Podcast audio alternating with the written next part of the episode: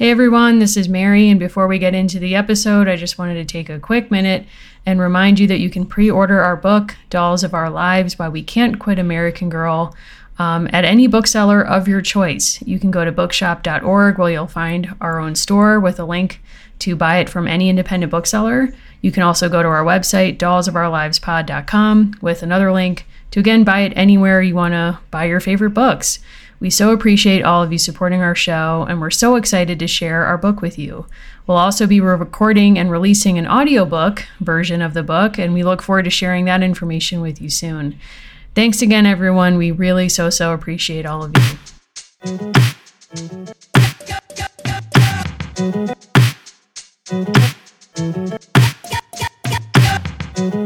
Welcome, everyone, to Dolls of Our Lives. This is the podcast where we're reliving the American Girl series book by book. I'm Mary. I'm still Allison. Neither one of us is Barbie. No, or Barbara. Or Barbara. Or Ruth. Or Ken. Or Ken. Hi, Barbie. Hi, Ken. Hi, Barbie. Hi, Barbie. Hi, Barbie. Hi, Barbie. Hi, Barbie. Hi, Barbie. But we're both hashtag Kenough, perhaps. I don't know. I think I'm Kenough if I needed to be. How has the Barbie movie changed your life? Wow. I mean, I've been, I think the greatest compliment you can give anything in pop culture is like, I've been thinking about it a lot. Yes. And like, I've been thinking about it a lot. I did realize going to see it that I don't own anything pink, which I think there was like a call to action, like dress pink or Barbie style. I wasn't able to do that, but I did have fun seeing everybody's outfits and things like that. It was the first time I'd been to a movie theater in like years, like oh. years and oh. years, since before the pandemic, actually. So it was like a big moment for me on all levels, but I have a lot of thoughts and feelings about it. But how do you feel about it? I separate my clothes by color, like a cartoon character. So I went to the sure. pink section of my closet and I made a choice accordingly. I have studied the Barbie movie twice. So I've like gone twice. I loved it very much. I found it a lot more compelling on second view because I wasn't as distracted trying to figure out what I was watching. Like, I got very interested in kind of the mechanics of how they made the movie and how they replicated things about, you know, how you play with Barbie. And that's how, like, Barbie experiences Barbie Land but I enjoyed it a lot. I did too. And it, Greta Gerwig, I think, got so much right about this. Like, I love the physical comedy of Margot Robbie and Ryan Gosling, more on him in a moment, who, like, when she, like, goes on her side and, like, can't move her limbs in that way, it's, like, very Barbie and, like, how she can't when her feet go flat. I thought she really sold like a lot of the physical touches. Kate McKinnon as Weird Barbie was like A plus plus plus plus. Loved her. And, you know, I thought the whole movie was really great. I think the best part of the movie for me was the push by Matchbox 20 montage. Like, I thought in a lot of ways, and I know a lot of other people have said this, this is by no means a, a hot take or unique take, but I think the movie could have easily been called Ken because mm. he ran away with this movie, I think. And it's really about male fragility. Cause I'm just Ken. Anywhere else I'd be a 10. Is it my destiny? destiny to live and die a life of blonde fragility.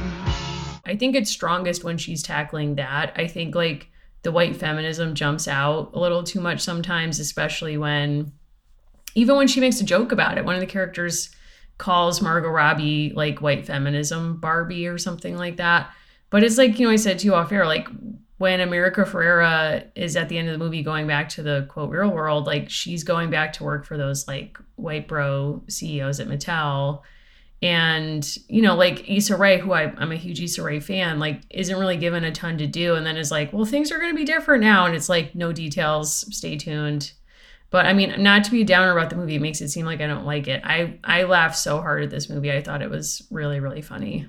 I agree that Ken is kind of the surprising emotional center of a lot of the film. And I think there's kind of two different journeys. And I don't, this might be considered a spoiler, but there's kind of a lot pushed in the promotion that, you know, Barbie is always having the best day ever, but Ken only has a good day when Barbie looks at him. And a lot of this is yeah. about Ken self actualizing as a Ken. And I read the rest of it as Barbie making a choice to become fully human Mm-hmm.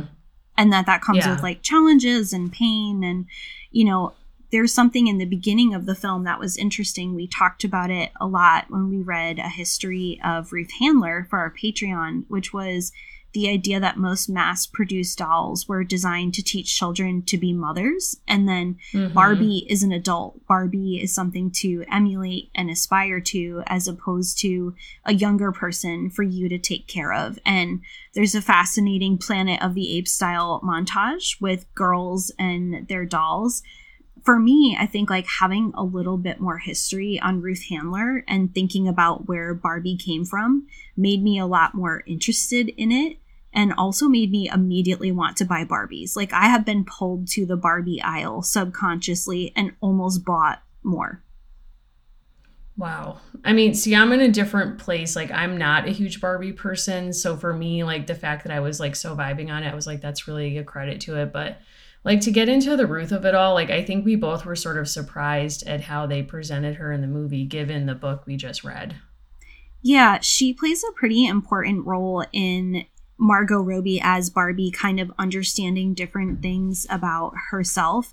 I think having a little bit of backstory on how Mattel got created and where Barbie falls in the arc of Ruth Handler's life, you know, knowing that Barbie was named after her own daughter, Barbara, there was a rumor going around on the internet that a character who very briefly is in the film was actual Barbara. And I totally fell for that. That has been debunked. That is not Barbara. She's actually someone who's like big in the Hollywood behind the scenes scene.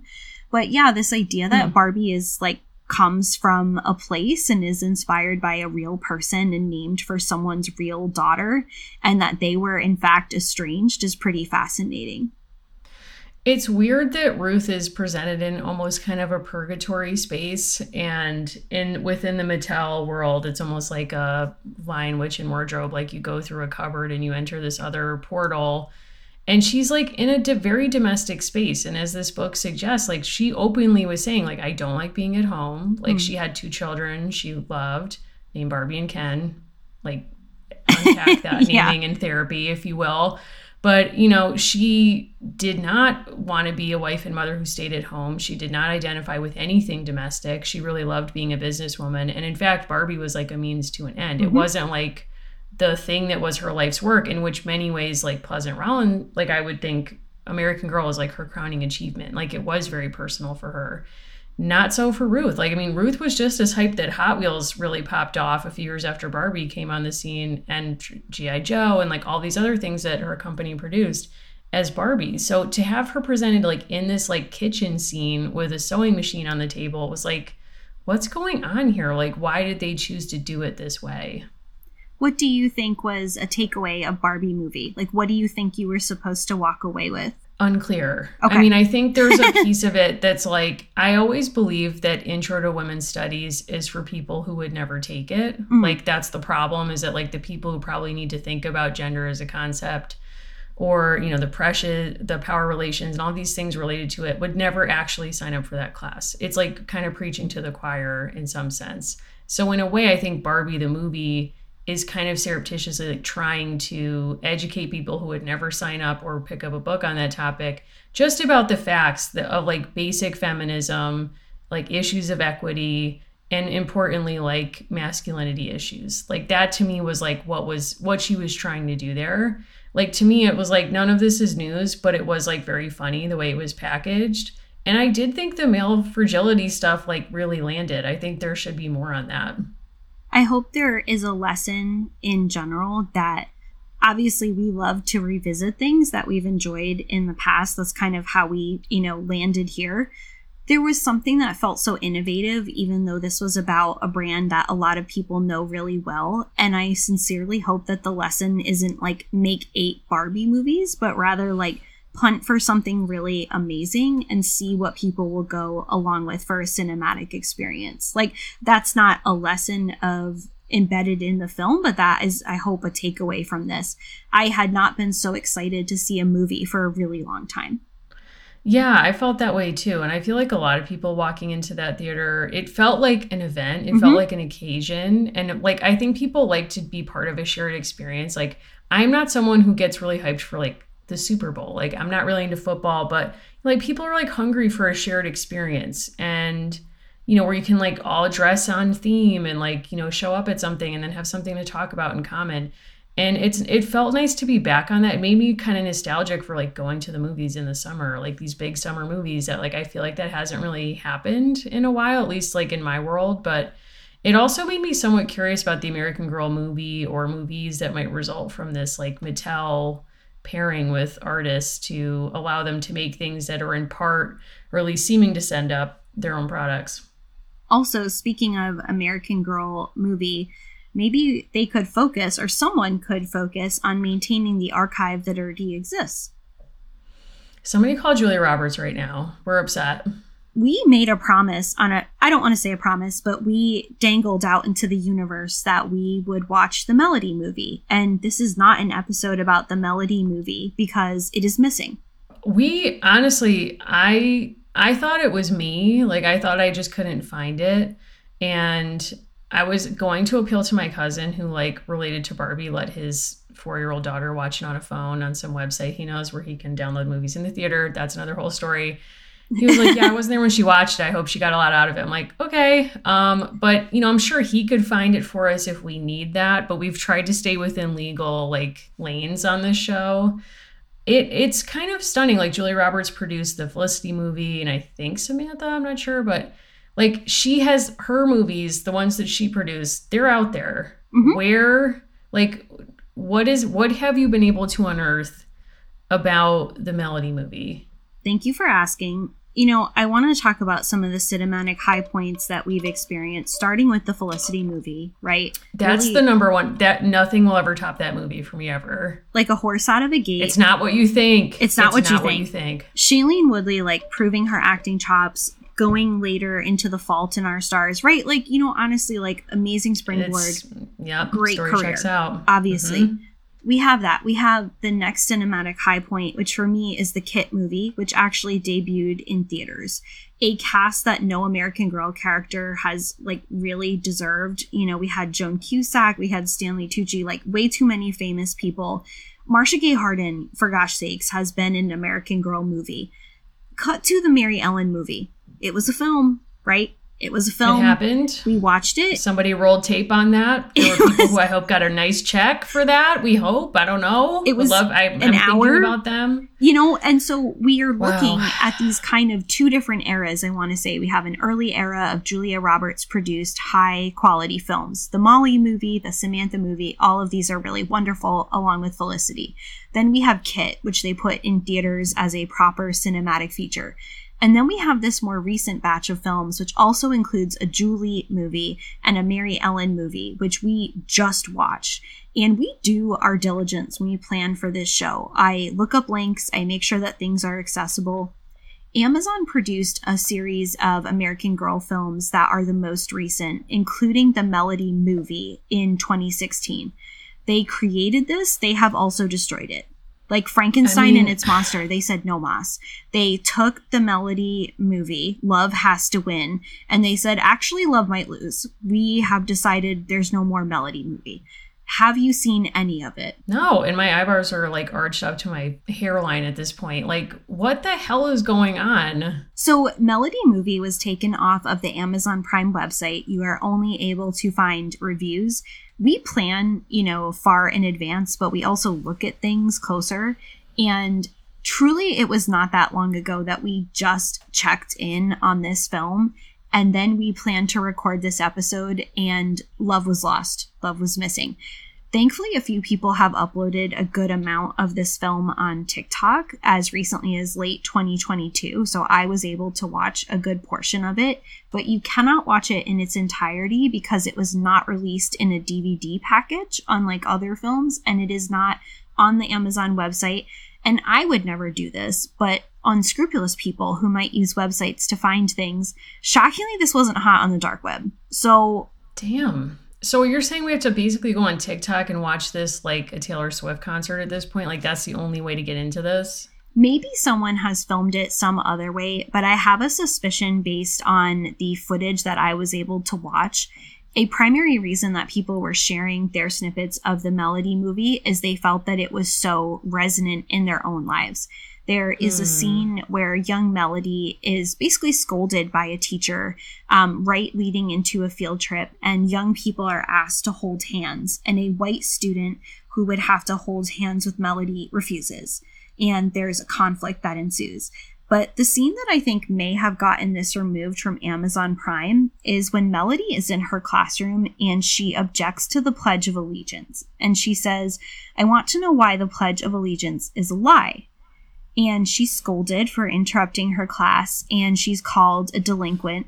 And Melody is not taking this. She starts to um, chant the Pledge of Allegiance is a lie.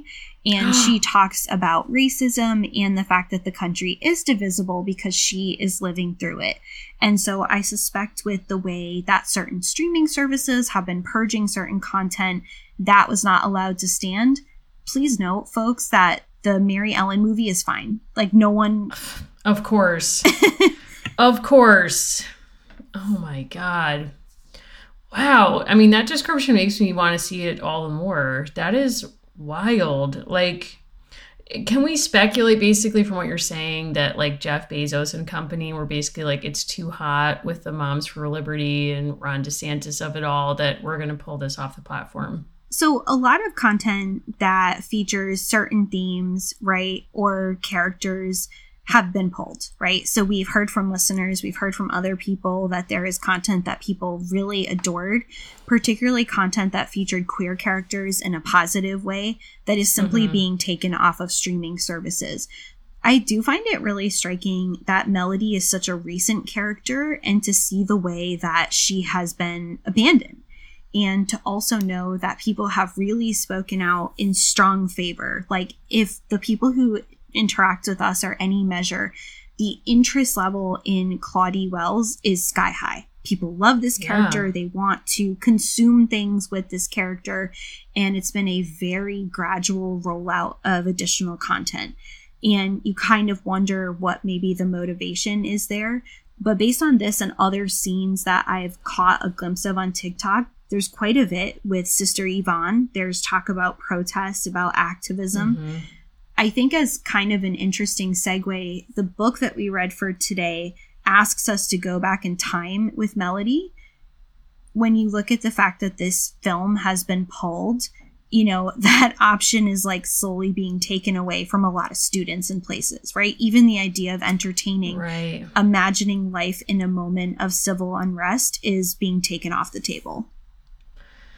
Yeah, I mean, it just sort of feels surreal at times, like what is going on with a lot of this censorship. And I do think from everything you've said, like it would seem like the corporation made a decision to bow to any kind of controversy and take it off with that in mind, which is wild to me. I mean, it's like we were just talking about Barbie, like Mattel made some kind of calculation to be like, we're going to accept whatever anyone says about this, like, I would say very strongly feminist message we're going to co-sign that whatever it might cost us to people who don't share those views because we think this is a way to kind of like fret, like relaunch our brand or like keep it relevant. Amazon by exchange is like going the opposite direction it would seem and like pulling things that might seem you were talking about the pink lady show like also was pulled and some listeners pointed us to that because we had said we were going to watch that too and it was mm-hmm. gone within like two weeks or something it's revealing, right? We've had the conversation that some American Girl character books have been removed from curriculum or have been taken off of library lists or you know people have kind of changed their perspective on those books. And other characters notably have stayed consistently safe. Molly and felicity being among the two that are not considered controversial. Whereas yeah. you know and we don't know right? We don't know the exact reason why the melody movie is gone but the fact that Amazon produced this film, it's not as if there's some other logistical conflict. This is their film that is now taken off of their platform, and there is no other way to consume this film. Well, HBO, I, yeah, they've been under criticism for the fact that when they take things off of streaming services, now that most services no longer offer extensive DVD or other packages, you do not have a way to consume this content. Absolutely. And I think it's also worth bringing into this conversation that the state of Florida just released its American history curriculum for the year, in which it openly suggests that you should, when talking about slavery, say that slaves, enslaved people benefited from slavery, which is insane. Like, I mean, I don't even know how anyone in this year could put those views out, but to think that people are using like the mechanism of curriculum, which is absolutely going to influence kids, to put out these like really fact, like scary, factually inaccurate views. And then in our pop culture, people are like being overly cautious about the influence they might have on kids um, to take on what some might call progressive views. I mean, I don't think that they are. It's like it's it's just it's wild to me. Also, you know, worth noting as people like Debbie Reese have pointed out that something like Barbie is an imperfect vehicle, right? There are you know, there is a line in the film that is offensive, right, about indigenous culture and the spread of a certain disease. There's, you mm-hmm. know, kind of like the calculation to include a kind of Mount Rushmore, and there's, you know, more going on with that. But, you know, part of why we look at these things and we kind of pick at them is there's a lot that we can learn from them. I think that's where the fact that American Girl chose this model of choose your own adventure books becomes something worth really looking at, right? We knew that we wanted mm. to do mm. more with Melody. We chose not to dig super deeply into Nanea's choose your own adventure books because they are challenging. They are not linear, they are not easy to talk about.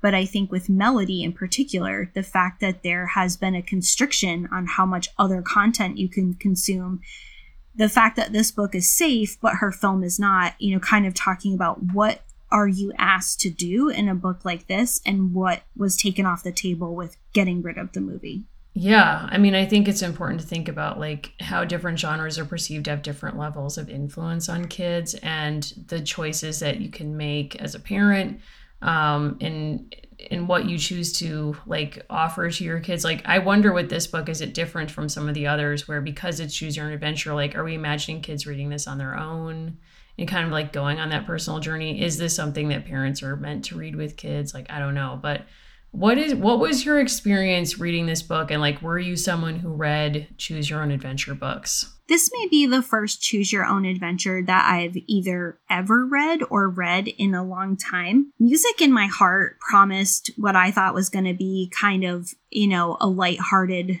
romp perhaps or i don't know. I don't really know okay. what i expected. I'll talk a bit about the choices that I made in reading this book and my examination, but generally choose your own adventure is not for me. Like to me, that's in the author's hands. Like I chose you as an author. Oh, wow. You choose the adventure. Like this so, would no, yes. So like your life as a reader is like Jesus take the wheel. Like I don't want to drive. I've asked you to give me a ride. Wherever you want to go is cool. Yeah, even the very stressful notion of physically, because I read a physical book and you did not, the physical fact that I knew there were pages in between that I was not reading because I was being asked to flip to other pages. If this isn't a tactile experience you've ever had, I did not like that. Interesting. Hmm. Um, I read the Kindle version of this, and I also should say, like, this was my situation reading this book. I was on a train, I was going to New York for the day, and a man saw me reading this book on my laptop. I was doing some work and I stopped and I was reading this book. And he looked over and he was like, Oh, is that for school? Allison, as you know, I just turned 37 years old. Like, I'm like, uh, I was speechless. I was like, Are you kidding? I was like, uh, No. And then I was sort of embarrassed. Like, I don't really want to get into why I'm reading a book for children when I have none and I'm not one, but I was like, whatever. So that's kind of where I went. So we had like different interesting experiences reading this because you read the hard copy, I read Kindle. But when I heard music in my heart, I thought it was a reference to the Meryl Streep movie, nope. Music of the Heart. No, not what that was about.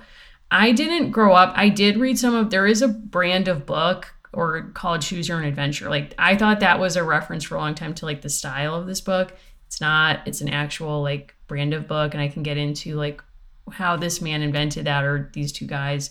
But to me, like the best choose your own adventure thing of all time is their Twitter thread game. Um, you're Beyonce's assistant, don't get fired. Do you remember when that happened? I do not. Okay, so this woman made this incredible game that literally she built in a Twitter thread, and I will find it and post it. But basically like you go through and you have to make decisions about what kind of food beyonce wants for breakfast and so on. And then it like bridges off into all these different directions just like this book. And you know basically you get fired real fast unless you really know what you're doing. Um so that kind of thing i thought was fun. And that was again like on a touch screen. So i wondered like if it was easier for me to engage because you're not having to flip the pages back and forth between the different options. Of course, like Oregon Trail game is another kind of choose your own adventure game. But like this is kind of like taking us back to the egg. Like before there were video games on that model, there were books. And like how did you feel about this book? I found it challenging. I will say this. I want to give us kind of like the baseline summary so people know like how this starts and how this ends, right? Because there is a basic structure that the book follows where no matter what, like you do begin in the same mm. place. And Denise Lewis Patrick is given partial authorship credit, I think, because Melody is her character, but this was really written by someone else, which I also found a bit jarring. The tone was different, the voice of the book was different. The voice of the book was different. And if you look this up, you can see that, like, you, right? Like you are asked to step back in time and to go on a journey with Melody. That's written by Erin Falligant. And so this is not all like the same author that we have been used to, but we are going to Melody's world.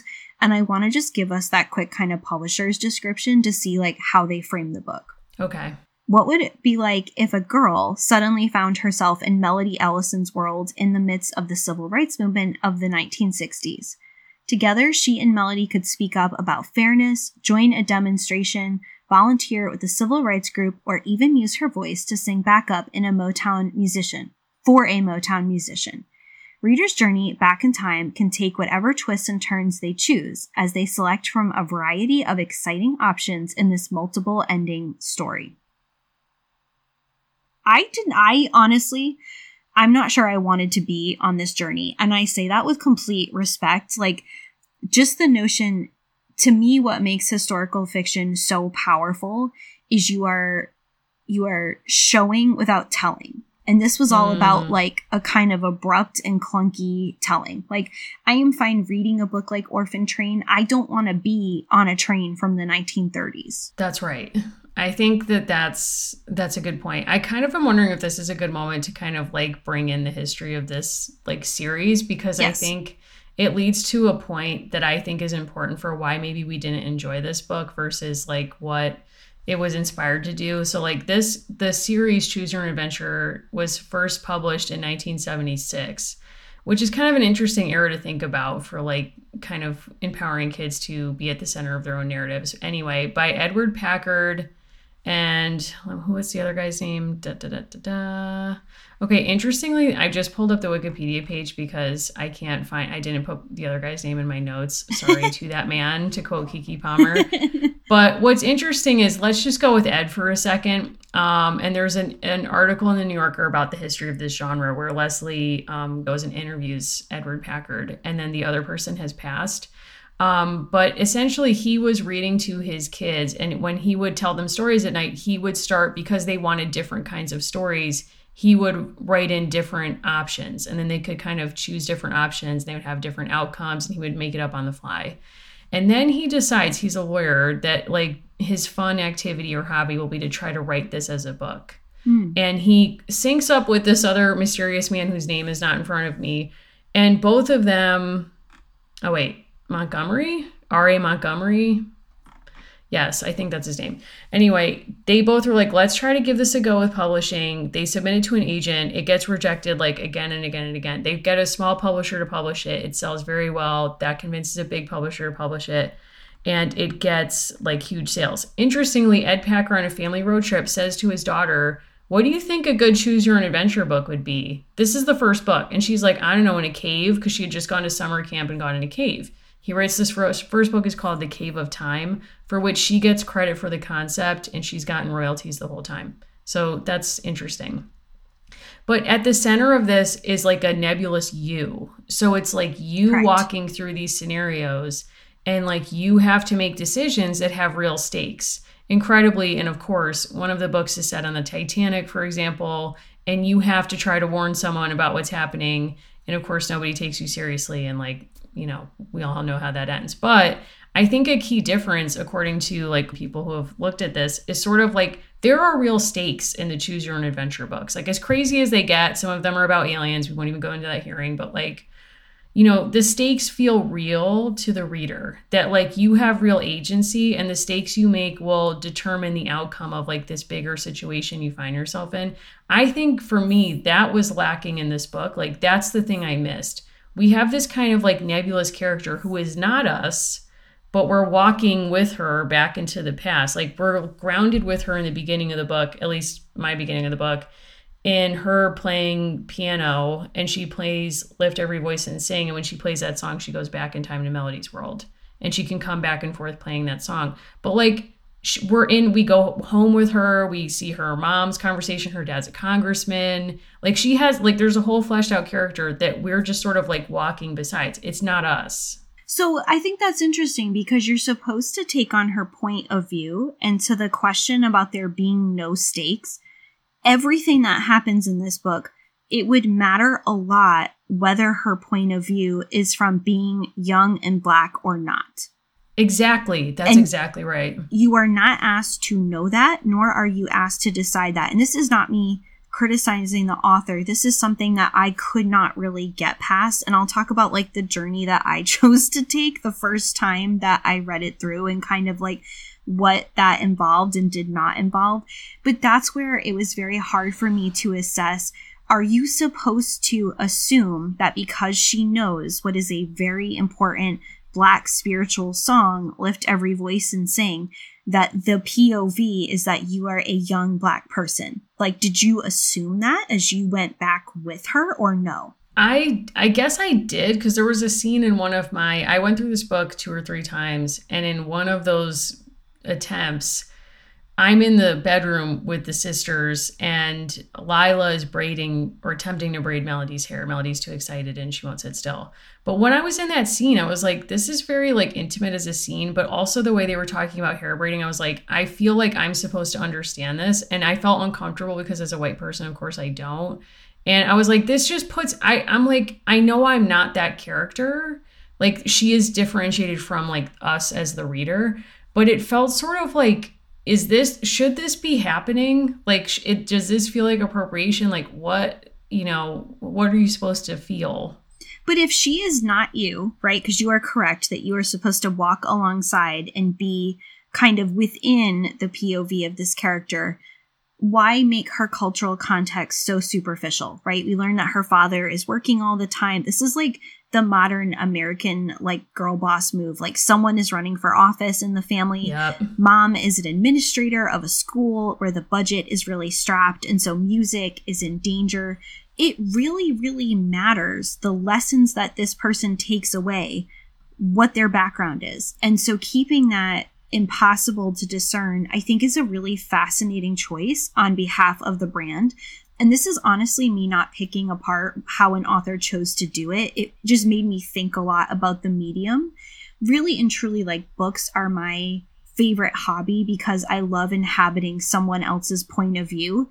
I didn't understand if I was me next to this person. I didn't understand right. how to read this book. Like, I'm actually being serious. I had a hard time juggling who is this person because dropping a young white person who is clueless in Detroit in the summer of 1964 is still very different than dropping a young black person who has experienced life in the mid 2000s and is now living in 1964 and that differentiation never happens in any of the journeys you go on. Like she's part of a sit-in at one point and you don't understand how people are interacting with her based on race right. or background.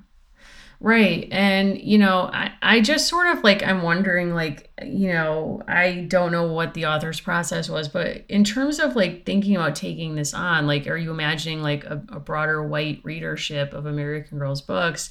And are you thinking to yourself at some point, like, if I engage time travel, I'm also engaging white supremacy? Like, you can't go back in time without engaging that. And, like, how is the genre choice of this book or the setup of it of a choose your own adventure like kind of trying to sidestep that. Like right. we can't all choose the same adventure in the past. Not to like be the like to read too much into this because i know it's a kids book but hello like that's what this whole show is. Like I mean, it would be very different and i wondered about like there would there be moments of code switching if you know i'm a white girl from connecticut reading this book. If i showed up in their past as me like would there have been code switching in the scene in the theater where that's being shut down i don't know if you went on that adventure or like some other elements like or in the family moments or in the church like it just feels like it would be different so i feel like you know, I don't envy anyone who attempted to write this kind of book because I think it's very, very challenging. But I'm wondering, like, it did make me think about that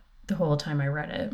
So I want to speak to how I chose to do this, right? So we open up with a musical scene and I flip to the end to see like roughly, you know, just I like to know how long is it going to take me to do my first read through because I saw that there are more than 20 ways to read this book. So I was curious, right? Like how am I going to actually do this? And I chose to go upstairs, right? Like there's a very basic choice you make within the first 20 pages. And I recorded a song with Dwayne. That was the choice wow. that I made. I'm, I'm actually really jealous of this because I never got there. You never got there, but here's what's really fascinating as kind of a commentary on the year that this book came out, which is 2016. I kept looking, again, this is the benefit of a physical book for how I chose to read it. I kept looking at the pages in between and I kept seeing that there was a world in which I would have met Rosa Parks and there was a world in which I was like part of a boycott and a sit in and all these other experiences. When I tell you that the Dwayne journey I went on was so basic and there was literally no activism, there was a way to sit and read Damn. this book where you engaged in like truthfully no activism. And then I flip back through and there's, you know, a scene where like Dwayne has a confrontation with the police. I experienced none of that because I chose to go upstairs, which I think is maybe a commentary on class. But I followed someone upstairs. I recorded a song with Dwayne. It made me feel like, am I like a Drake side character or something? That wow. was my preliminary experience when I read all the different ways that you could process this and started flipping back through, it was stunning to me that you could read this entire book as I did my first go through and have no encounter with Rosa Parks, no conversations with Yvonne, just Hitsville USA. Damn. I mean, yeah. first of all, I'm really disappointed apparently how basic this was because in my mind, again, when I was reading this on a train, a child alone on a train, um, I on you know how on the Kindle you just like tap and it goes to the next page. Like I had a I page don't. at the end of okay. Never I've never touched a Kindle. Like I not even like on your phone, like the phone no, app, never or your laptop. Okay, well whatever. Um. So anyway, it's like if you just tap the page at the bottom, it will go to the next page.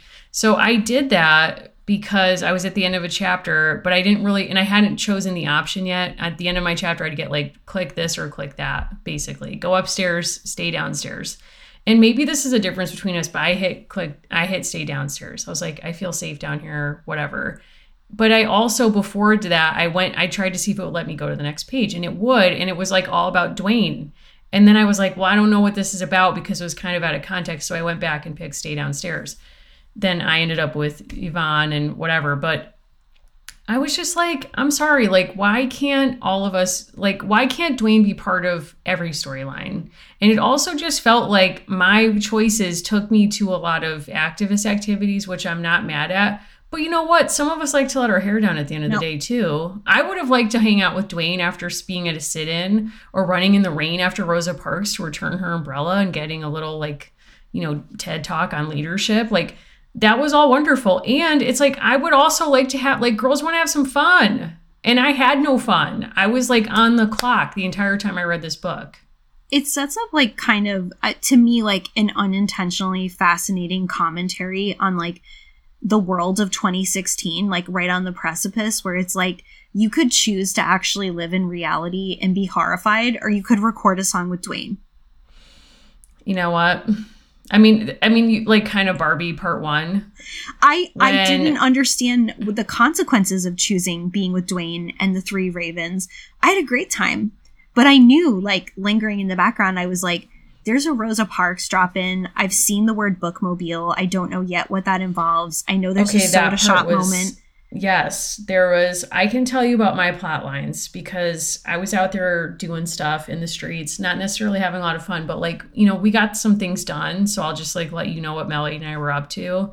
in the first pass I took through this book, I ended up with in the basement stuffing envelopes with Lila and Yvonne and Melody. And that's where I met Rosa Parks. And by when I say meet, I mean I saw her across the room with Melody, and we both were like freaked out, nervous, like the time I met Jen Rosati, except I didn't meet her. and when they were like, "Oh my God, now she's leaving," and we didn't speak to her because they were like really in their heads about what to say. Again, highly relatable. And then one of them was like, "Oh my God, she forgot her umbrella." And then you have to choose: Do you want to tell Yvonne that Rosa Parks forgot her umbrella, or do you want to grab the umbrella yourself and run out in the street and return it and like have a moment? So, of course, I chose that. And Rosa Parks was lovely and basically said, like, we were basically like, we're your biggest fans. Like, Melody and I were like, and this character, not me, was like, I'm your biggest fan. And Rosa Parks was like, you know what? Like, everyone can be a leader. Doesn't matter how old you are. Like, everyone can make a change in their community. Very empowering we go back inside. We end up going to the bookmobile with Lila. I guess the next day, time is like a flat line in this book. And Lila makes the remark that there's only one book in the whole bookmobile by a black author, mm-hmm. and it's a collection of poems by Langston Hughes. And so I this character who I'm with is basically like I'm remembering Rosa Parks. I'm going to do something in my community and basically starts a game of telephone in the line of the bookmobile telling every kid to request a book by a black author so they'll buy more books by black authors. End I guess journey. I have a hard time even in like a children's book going back in time and not immediately fearing like dating my own grandpa or butterfly i'm sorry the back to the future problem. I mean yeah. that's real like butterfly affecting myself out of existence. There's something like so powerful to me. Like i think i really really loved the melody books because it's so about like choosing agency right? And like choosing mm. to be bold and to be brave. And i think the author of the melody books like honestly iconic moment when it's like the president was just assassinated right? But like she moving on. Yeah. real historical events in a way yes. that feels meaningful the idea that Rosa Parks like leaves her umbrella or they start this kind of protest of the bookmobile, it felt like playing at history in a way that to me feels counter to what the best of this brand offers, right? Like I really felt mm-hmm. reading and rereading the Molly books like I was at a kitchen table being forced to eat a vegetable I didn't want to eat. Like I was right. sitting with Molly having this point of view that you're supposed to kind of like sit alongside or take on of this unmarked person just doesn't work for me as a concept. And I will say, like, clearly the person who wrote this book is extremely effective at this because she's written basically all of them as part of the BeForever series. Mm. So this is her thing. So this is not me being critical of really even this book. I was like, this is not what I asked fiction to do for me. Does that make sense? Yeah, I think what you're describing is kind of like what ha- how it changes things to have the fourth wall broken. Yes. Like they're looking directly at us, the people in this world and the author, and I find that to be it takes me out of it. So like I would rather watch Molly navigate 1942 and I'm in the room, but I'm not seen by anyone else in that imaginary room. They're living their lives. They're in 1942, and I get to visit every time I open the book. And then when I'm done, I leave, and I'm not in any way influencing events there or vice versa. I mean, they might impact me as a person, but I'm not going to, like, to your point, change anything that's happening in 1942. And when Rosa Parks shows up, I literally was just like, this is such a weird gamble. Like, it yes. took me out of it because I was like, I felt like I was in a weird textbook where it's like, obviously, like Rosa Parks is going to be taught as part of the civil rights movement, but it makes it, it kind of like, it's her winking at us. Like, here's Rosa Parks. Like, do you want to run after Rosa Parks and return her umbrella? And it's like, I don't want to impact Rosa Parks. Like, I want to leave her alone in like the, like, the distance of time. Like she doesn't need she doesn't need to have a conversation with some like fake character that's my proxy in this book. You know what I mean? Like it just it makes it seem like it's not real and yes. I want it to feel real. I think where I can view this as having the potential to empower, right? If not for me personally, but for a different reader, this idea that you could feel yourself in any place, and whether this is true or not, but like in any place in any time, that you could be brave enough to take action, right? Because I think that's like a big part of the underlying thrust yeah. of this book. The notion that, you know, within like moments of seeing injustice at the bookmobile, you are there for like a defining moment, or the fact that you could be put back into that soda shop and that you would sort of act a certain way. There's something that I find like increasingly important about the fact that Felicity is written as so clueless right? That Felicity mm. like chooses to not see, and that we've been able to kind of talk about that and like work through that and think about that. There's something so telling about the moment in which that was written. This book asks us, as you say, to kind of like play and like gamify the moment. And we were asked to do that when we were kids with Oregon Trail and to kind of like figure out a way to survive. We are both currently like not doing a great job, but we are taking care of Tamagotchis and it's not going great. It's not I'll going great. That. Mine is in the car. It's hot. You know what? I'm sorry. Like I'm not perfect. Um, oh my god, as a parent, I don't. Did your have, car like make an alarm so you wouldn't close the door or like check before? My car's no. not new enough to do that, but like I know cars do that now. I don't have a car that does that. The van that we drive at work is always like, "Did you check the back seat?" And I'm like, you know what? Good call.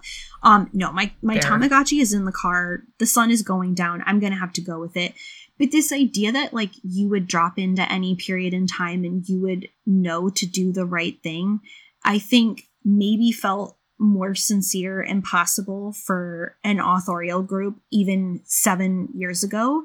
Like today, that hits me like really different.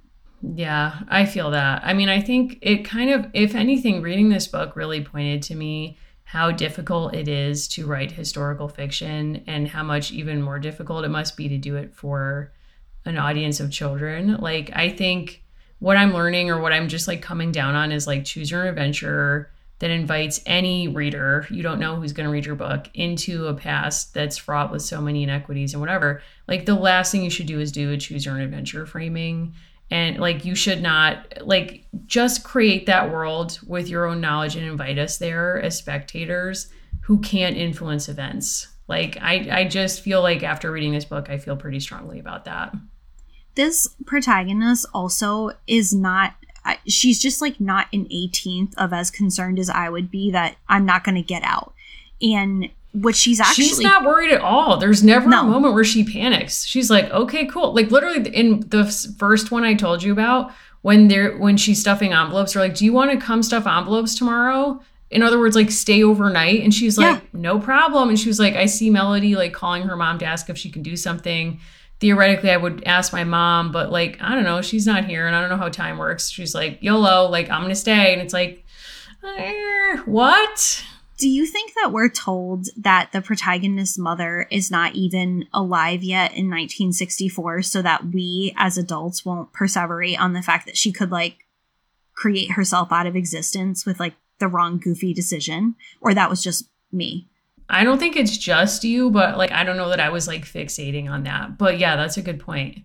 But also like with the mom of it all, like the the pattern of the book is like the family fixes something in 1964. The main protagonist goes back to whatever year that's supposed to be in the present.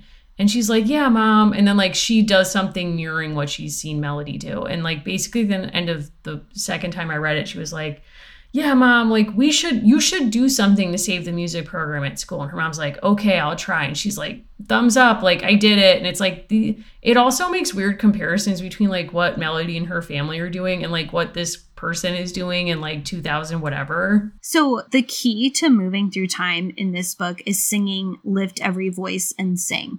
And I think something I kind of got, you know, hung up on was in the first melody book, right, her ability to sing the solo and then to be joined by a chorus of people who support and love her and have gotten her through the trauma, really, of learning about the bombing that had just occurred that summer. That's such a moment of like collective community power. And then in this book, we were talking about this off air, kind of like a 90s sitcom.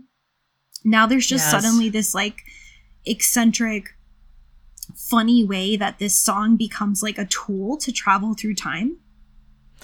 Yeah. I mean, uh, there are so many. It's interesting because you brought that up, and it's like there are so many moments in the sitcoms we grew up on where for no reason, like I don't know if people, the writers just like lost ideas. Like I don't know, they were like out of ideas and they're like time travel, let's do it. But there were so many shows that basically like went use time travel to change things or to explore something, but the things they used them for were like actually stunning. Like the number one, one of the most prominent examples to me is like in Saved by the Bell when Zach goes and visits his dead indigenous ancestor. And it's just like, I'm incredulous that that even happened. Well, we were talking about Family Matters, right? Which mm-hmm. was to me like my family didn't really watch Cosby Show, and so Family Matters was for me like the first mainstream sitcom that I watched that featured a black family in the 1990s. And that show dealt with a lot of topics. They dealt with you know the father being a member of the police and his own son right like dealing with in you know a bad encounter with a police officer when he's pulled over that show at some point decided that like instead of just having a quirky neighbor they would have that neighbor create himself a hot body double who would tease the teenage daughter in the family and they would use time travel to like further enrich the show. I remember watching that being like nine and thinking i don't need this. Like the family drama was enough for me. Like i was a huge step by step fan. I was like i don't need magic and surrealism. Like i just need an wow. interesting dynamic and i'm good so you weren't into Stefan, the Steve to Stefan changeover?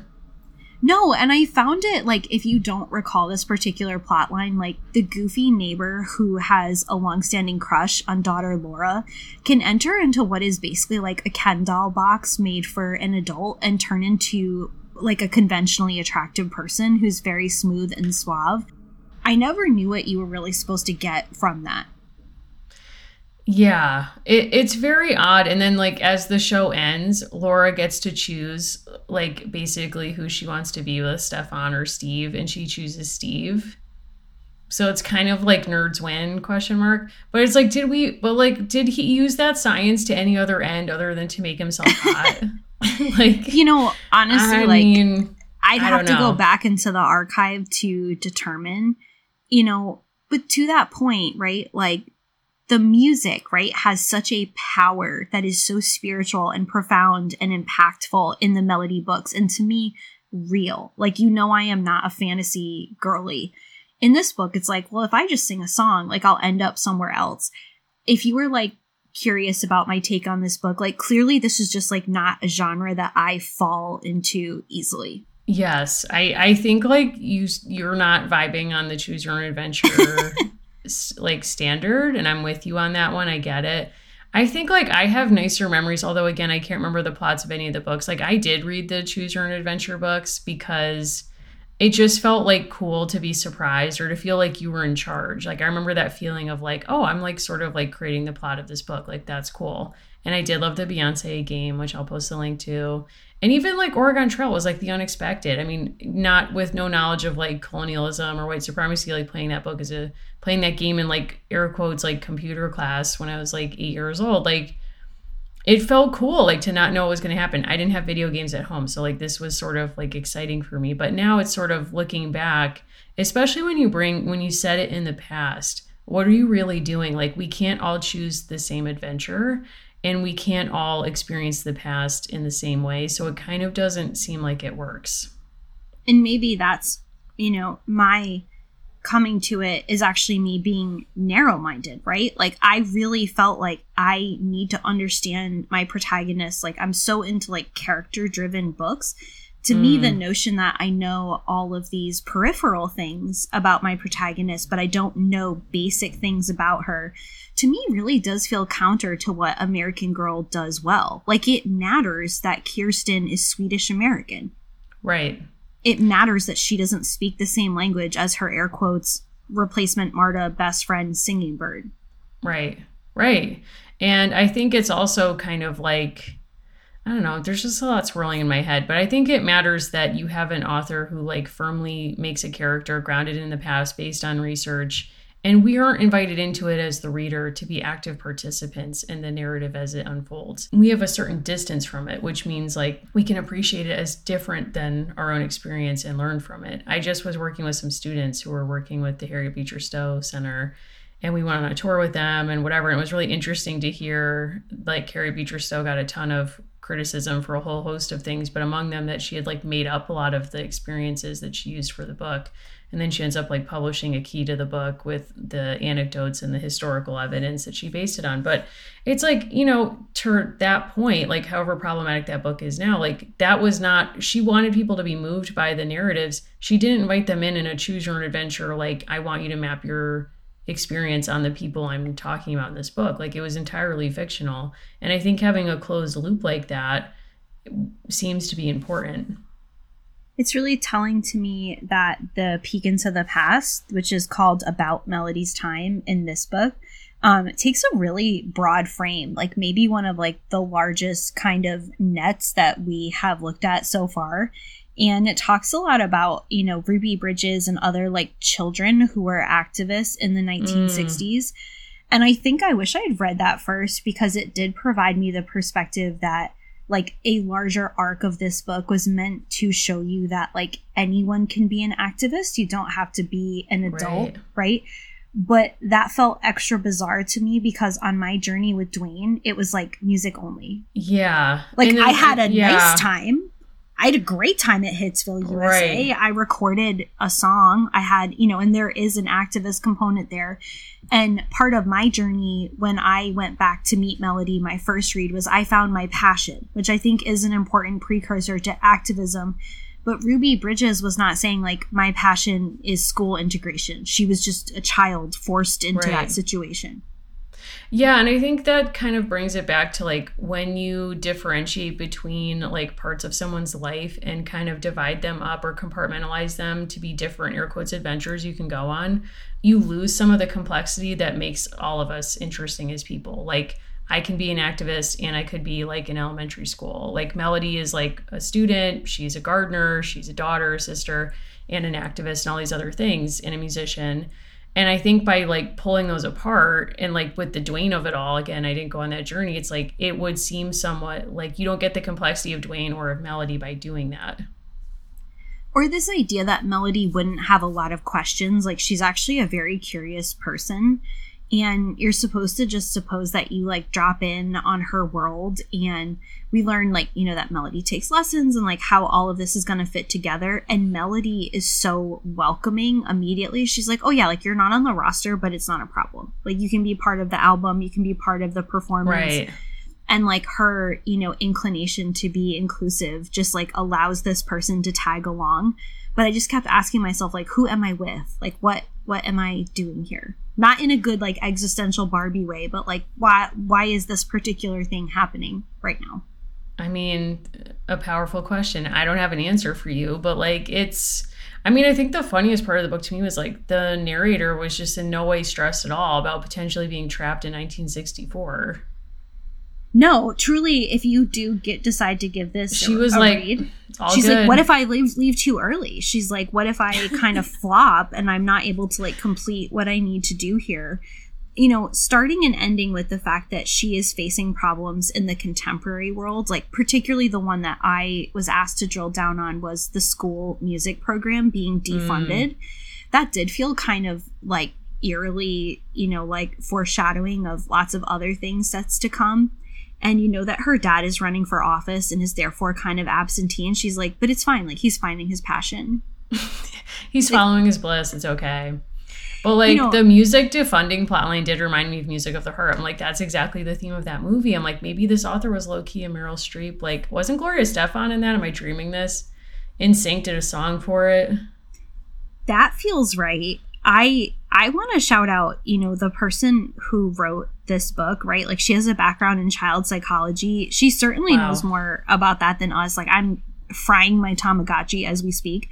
She is also the author of The Lilac Tunnel, Music in My Heart, Prints in the Sand, all a number of the historical character mysteries, as well as The Legend of Shark Goddess and the Joss books. What a title. Oh my so, god. So like speak back to us if you have a favorite. She also wrote Braving the Lake, um Quick Change, Second Chances. Like she is all over the place. Also a contributor to the American Girl Ultimate Visual Guide, which I have used quite a bit of and I do appreciate. I mean, we can respect it. Wow. I mean, and and also let us know to the degree to which you think these books or this genre inspired Janet Jackson's control. What did you make of the opening of this book, which says, This book is about Melody, but it's also about a girl like you who travels back in time to Melody's world of 1964. You, the reader, get to decide what happens in the story.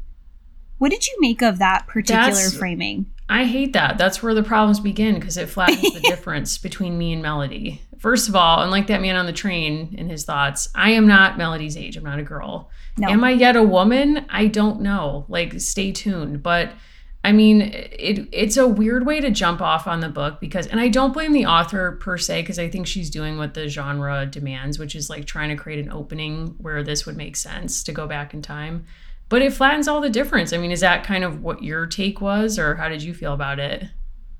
I think I just learned that I am not built for this level of chaos. Yeah. I mean, did you find Back to the Future stressful? Or yes. Kate and Leopold? Did you ever watch Kate and Leopold with Meg Ryan and um, Hugh Jackman? Certainly did. Can barely handle sliding doors. Netflix tried okay. this with a choose your own adventure television show. Did not care for that at all. I also have a glitchy remote, so that added to my that stress further. It. I would love to meet Melody. I think she is a wonderfully interesting character. I just need a lot more information, right? Like, mm-hmm. I need someone else kind of standing to the side. I need to understand how we're all going to interact.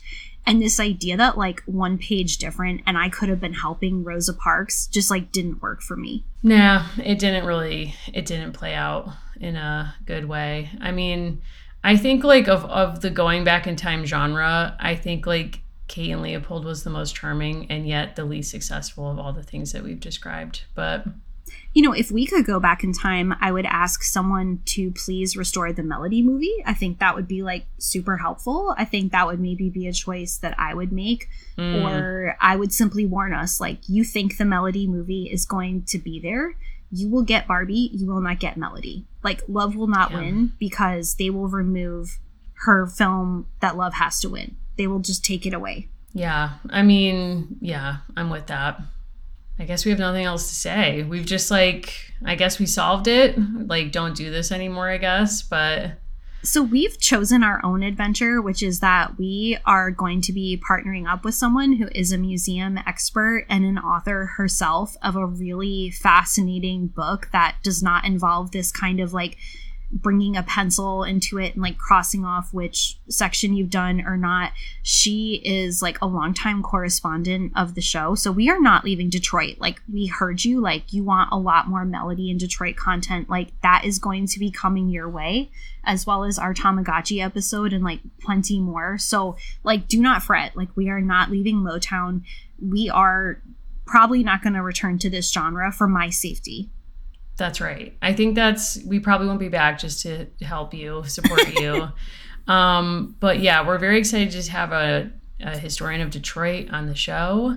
And if you belong to our Patreon or you want to join, you can listen to our last Patreon episode, which was on a history of the founder of Barbie um, which might put your Barbie viewing experience in context. And this month, we're doing a Patreon episode on digital pets, including Tamagotchis and Neopets. Allison and I are each caring for a Tamagotchi. It's not going great. We'll talk more about that. And where can people find us if they want to get in touch and tell us, you know, future ideas for episodes or just, you know, hot takes? I'm at Allison Horrocks on Twitter and or X, I suppose I should say, um, and Instagram. Wow both of those platforms last. You can follow the show there, Dolls Lives Pod or Dolls Lives Podcast. Mary, where should people find you? I'm technically still on that platform at Mary Mahoney123, although I'm not on there all that much. But if you really want to get in touch, please write to me on Instagram at Mimi Mahoney. I love hearing from everyone and getting back to everyone. Um, yeah, that's about it we have some great plans for future months episodes in the works. Very excited about that. And please don't forget to pre order our book, Dolls of Our Lives Why We Can't Quit American Girl, which comes out November 7th. We're very excited for that as well. Thanks, everyone. See you on the next episode. Bye.